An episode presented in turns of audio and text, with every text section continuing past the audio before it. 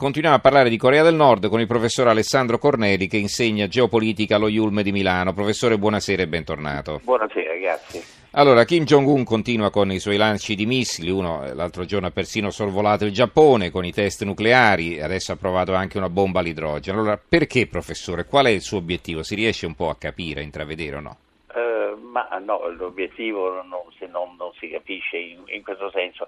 Un'analisi degli, degli armamenti che stavo um, considerando prima, stavo rivedendo un po' prima, secondo le informazioni che arrivano soprattutto da, dagli Stati Uniti e dalla Corea del Sud, eh, fa vedere una, un, un, no, una doppia eh, strategia. L'uso dei missili a lunga gittata, eventualmente armati di testata nucleare, per tenere fermi, secondo il ragionamento di, di Pyongyang, cioè della Corea del Nord, per tenere fermi gli, gli Stati Uniti, e eh, viceversa una grande quantità, migliaia e migliaia di, di, missili di medio e corto raggio eh, che sono essenzialmente indirizzati nei confronti della Corea del Sud come se il disegno fosse di un attacco alla Corea del Sud nella convinzione di poter tenere fermi gli Stati Uniti con il timore di che un missile nordcoreano raggiunga il territorio americano e quindi faccia un, faccia un disastro. Questo dal punto di vista diciamo, degli, degli, armamenti. Però la, gli armamenti sono nelle mani dei, dei, politici, cioè sono loro che devono decidere. E qui c'è la, la capacità della Corea del Nord di giocare sulle posizioni equivoche di ciascuno dei suoi maggiori interlocutori, perché nei confronti di questo paese, di questo piccolo paese, tutto sommato, eh, tutte le posizioni sono di una ambiguità estrema. Perché, per esempio, il, eh, vediamole una alla volta. Allora, esattamente, dai. andiamo in fila. Cominciamo col Giappone, diciamo, grande potenza di vicina, la quale ha interesse a. Uh, diciamo, a non creare un disastro perché evidentemente un conflitto poi lo coinvolgerebbe, sarebbe un, un, un grave danno economico, insomma salterebbero gli equilibri, ma d'altra parte utilizza questa crescente minaccia militare della Corea del Sud per tenersi aperta la strada di un suo proprio riarmo, quindi la Corea del Nord fa un gioco in parte del, del Giappone.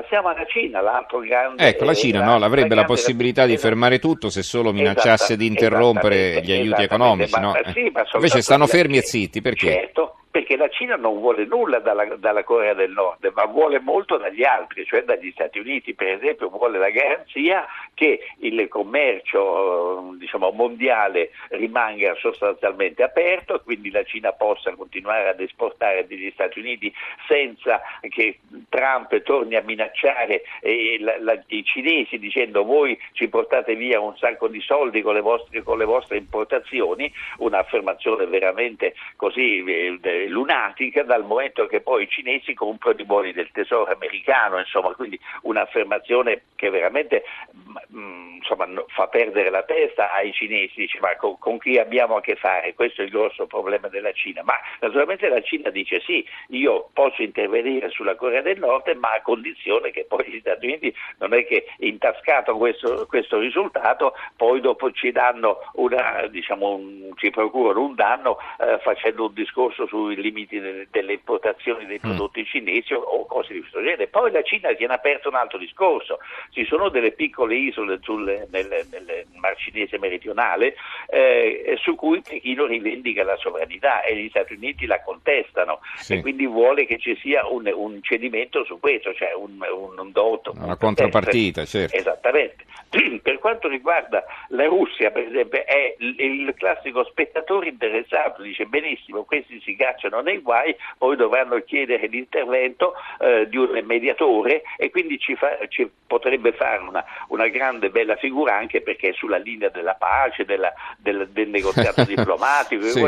senza spendere una lira, insomma, no? uh-huh. E quindi ha ah, questo, questo interesse. D'altra parte però la Russia stessa vede nella, nel, nel, nell'armamento progressivo della Corea una spina nel fianco della, della stessa Cina e ora, per carità, in questo momento Cina e Russia hanno grandi accordi tra di loro, eccetera, però sono sempre due giganti che si, che si confrontano mm-hmm. e quindi che, che, la, che, che, la, Cina abbia una spina eh, diciamo, sul suo fianco alla Russia tutto sommato conviene. Quindi anche la Russia ha una posizione ambigua. E poi arriviamo agli Stati Uniti. Gli Stati Uniti eh, si trovano nella situazione di eh, dover minacciare eh, senza poi dare seguito alle minacce, che è la cosa la, pe- la, peggiore politica, perché se uno minaccia deve poi dar seguito alle, a queste minacce, altrimenti perde la credibilità e perde, perdere la credibilità soprattutto nei confronti de- degli asiatici, quindi gli asiatici sono la Cina, l'India, tutta uh-huh. l'ex Indocina, il Giappone, eccetera, significa poi perdere la possibilità di, di influire. Gli Stati Uniti dunque sono interessati però a questa tensione perché la tensione consente loro di mantenere le basi nella Corea del, nella Corea del Sud e quindi di essere presenti militarmente, militarmente nell'area. Una volta invece risolto il problema eh, con la Corea del Nord, magari messa fu- fuori gioco, la Corea del Sud se ne sta tranquilla e dice bene, allora non abbiamo più bisogno uh-huh. della protezione americana. È molto quindi, ingarbugliata la situazione. Esattamente, quindi, perché Senta, professore, ha una mm. posizione mm. equivoca. Sì. Senta professore, c'è Giuliano da Roma che pone questa domanda che mi sembra interessante, cioè si vedrà mai una riunificazione delle due Coree o no, secondo lei? Bella, bella domanda, perché secondo me la chiave della soluzione... Alla fine Vietnam è diventato diventato uno, no? Mm. Esattamente, alla fine del, del, potrebbe essere proprio nelle mani della Corea del Sud, dove dovrebbero esserci dei, dei leader i quali ehm, eh, fossero in grado di negoziare con, con quelli del Nord. Solo che ah, nella Corea del Sud si, si, guarda più che al Vietnam, che è un, diciamo, un mezzo successo per il momento alla riunificazione, si guarda al caso della Germania dove la Germania Ovest ricca ha dovuto spendere molto per cercare di portare la, la Germania Est al suo stesso livello, ancora, ancora non ci è riuscita.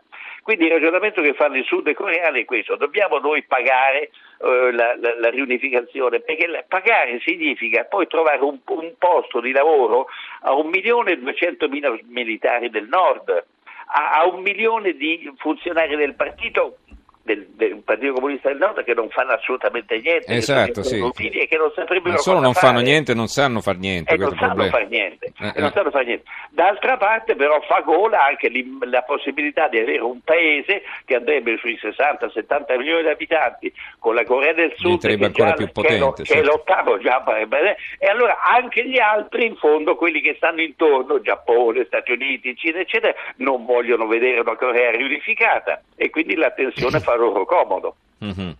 Senta, allora come si risolve la crisi in definitiva? Cioè da dove bisogna partire, visto che le posizioni così distanti tra le parti e con eh, la Corea del Nord che continua a punzecchiare il mondo in sostanza, no? Sì, la Corea del Nord probabilmente aspetta forse qualche buona offerta, eh, ovviamente è in una posizione così attendista. Perché ma devono stare attenti che non gli capiti qualche bella bomba in testa, insomma, eh, perché certo, a forza di provocare. Provocano, eh. Certamente, loro, loro, provocano quindi qualche cosa. Eh, d'altra parte però sanno che chi eh, lancia diciamo, il, prim- il primo colpo in una situazione mondiale come questa passa un po' dalla parte del torto, perché dice non è possibile che in un, in un mondo globalizzato, in un mondo dove insomma, tutti hanno i rapporti con tutti, eh, eh, si scateni una, una, guerra per questo.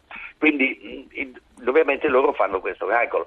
Non si deve quindi pensare che c'è un dittatore, perché lo vediamo dalla goffa figura, com'è insomma, questo, eh, questo, questo presidente, terzo di una generazione, di una dinastia insomma, di Kim, eh, che sembra goffo, ma eh, sono, sono, sempre eh, asiatici, cioè molto riflessivi, molto, molto ponderati, che sono in grado di, di, di stuzzicare, ma sempre fino a, a diciamo, tortura stanno, cui stanno sottoponendo Washington è una tortura asiatica, una tortura cinese, mettono alla, alla prova gli americani. E la risposta degli americani di solito è una risposta che a un certo punto diventa una prova di forza, perché eh, gli Stati Uniti altrimenti perdono la faccia, questo è il loro problema. Se Trump pensa di perdere la faccia, quindi di perdere il consenso interno sulla politica estera, dal momento che già ha diverse difficoltà su vari aspetti della politica interna, dalla questione sanitaria alla questione della riforma fiscale, eccetera, eh, potrebbe essere tentato di, di ottenere un po' una, una, andare a una prova di forza e dimostrare che la leadership americana, almeno per il momento, non si tocca. Va bene, ehm, abbiamo, abbiamo, sviscerato un po' la situazione, abbiamo sentito anche prima quali potrebbero essere i riflessi sulle borse mondiali e adesso abbiamo analizzato la questione da un punto di vista geopolitico. Eh, resta il fatto che eh, tra tutti gli attori dei quali lei ha parlato l'Europa è il grande assente, ma è solo per una distanza geografica o perché effettivamente no, non contiamo nulla? Perché non contiamo nulla, perché il Medio Oriente che è molto più vicino siamo assenti ugualmente. Mm-hmm. L'Africa che ci sta sotto non interferiamo in, in nessun modo praticamente e quindi è un continente al quale si, si parla, si, si, guarda spesso diciamo, come una, una, prospettiva importante così, di, di, investimenti, di sviluppo eh, e viceversa non, non, ci sono delle iniziative signific- significative. Eh, L'Europa adesso si è paralizzata con la storia della, della Brexit e quindi si è fossilizzata su, su, questo problema come se veramente adesso la, la guerra dovesse essere tra Bruxelles e Londra. Mm-hmm. E un'ultima domanda e poi la salutiamo. Eh, il ruolo dell'ONU, va bene che l'ONU è un po' la sommatoria dei, eh, degli stati che... Eh, delle debolezze. E appunto delle debolezze dei singoli stati o delle incertezze dei singoli stati, però molti confidano no, in questa specie di governo sovranazionale che possa fare qualcosa, intervenire. Io personalmente ho i miei dubbi, non so lei cosa ne no, pensa. No, l'ONU non è un governo sovranazionale perché non ha nessun potere, nessun potere di governo. L'ONU è gli Stati Uniti, la Russia, la Cina, il Regno Unito la, la, la, e la Francia che hanno il potere di, il potere di veto.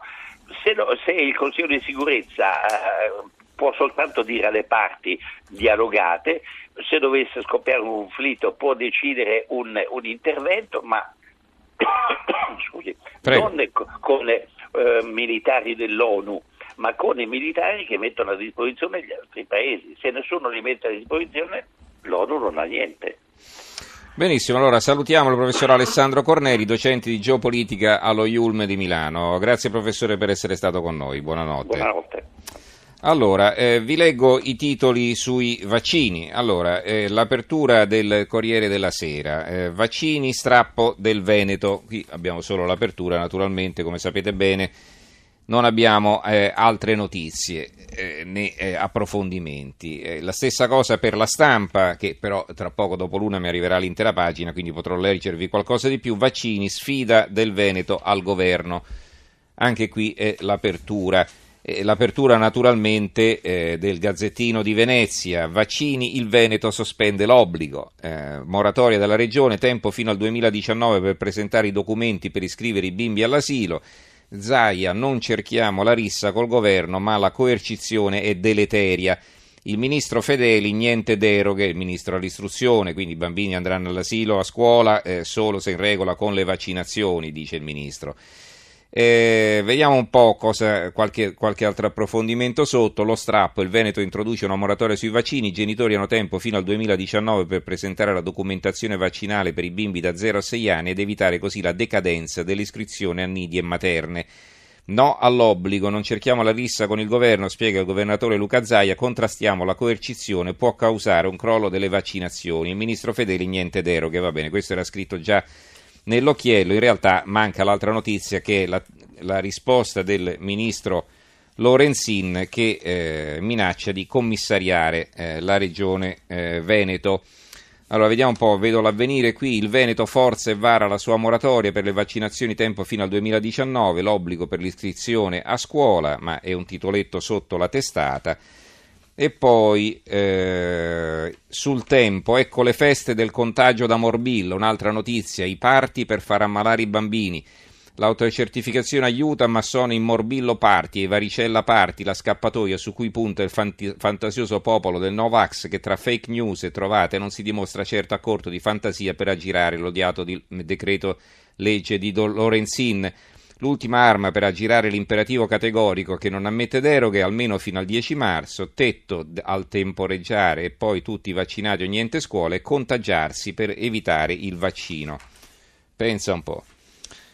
Abbiamo poi a proposito di vaccinazioni sempre il quotidiano del Molise, vaccinazioni tutte più facili, illustrate le linee guida eh, da eh, Asrem e Regione, prevenzione e semplificazione, tre i numeri di telefono, altrettanti email per le prenotazioni e le case della salute sul territorio per effettuare la profilassi, quindi in Molise tutto tranquillo.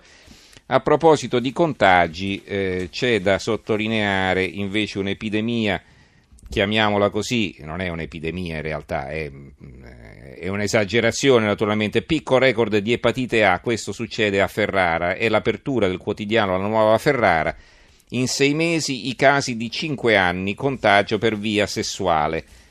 Quindi non è chiaramente un'epidemia, però eh, ci si contagia perché evidentemente non ci si protegge. E eh, sempre a proposito di eh, vaccini, avevo qui un altro quotidiano, sì, il secolo XIX, il Veneto alla crociata dei vaccini, Zaia obbligo rinviato di due anni, Lorenzin pronti a commissariarvi.